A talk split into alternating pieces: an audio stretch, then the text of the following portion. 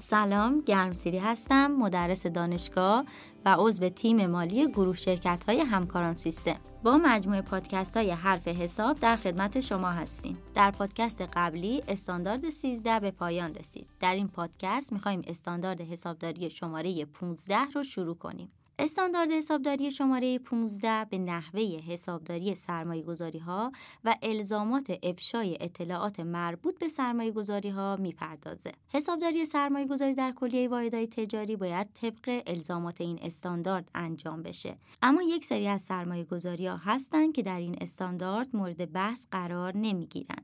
این سرمایه گذاری ها عبارتند از سرمایه گذاری در واحدهای تجاری فرعی و وابسته که در صورتهای مالی تلفیقی میاریم سرمایه گذاری های خاص از جمله ابزارهای مالی پیچیده. سرمایه گذاری هایی که توسط طرحهای مزایای بازنشستگی و مؤسسات بیمه عمر انجام میشن. سرمایه گذاری در املاک و مبانی شناخت درآمدهایی که به صورت سود تضمین شده سود سهام و غیره از سرمایه گذاری ها آید میشه. به طور کلی می‌تونیم بگیم که استاندارد حسابداری 15 در مورد کلیه واحدهای تجاری سرمایه گذار صرف نظر از ماهیت سرمایه گذاری، ماهیت شرکت، درصد سرمایه گذاری، حجم فعالیت سرمایه گذاری اونها از جمله شرکت های تخصصی سرمایه گذاری رو در بر می‌گیره.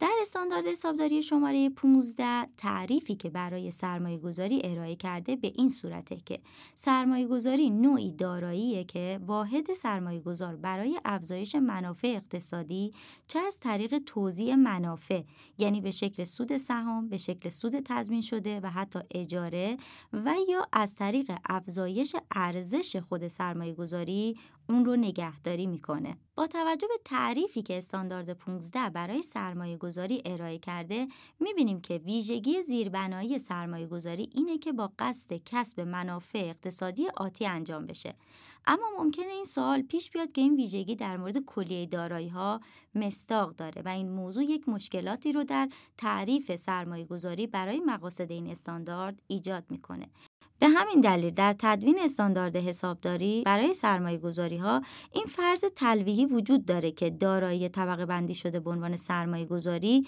مستلزم یک نحو عمل حسابداری متفاوت از سایر دارایی است. که این هم به نوبه خودش حاکی از اینه که در ماهیت سرمایه گذاری باید خصوصیتی وجود داشته باشه که اون را از سایر دارایی ها متمایز کنه. این خصوصیت متمایز کننده سرمایه گذاری در واقع طریقه خاص کسب منافع اقتصادی از سرمایه گذاری است.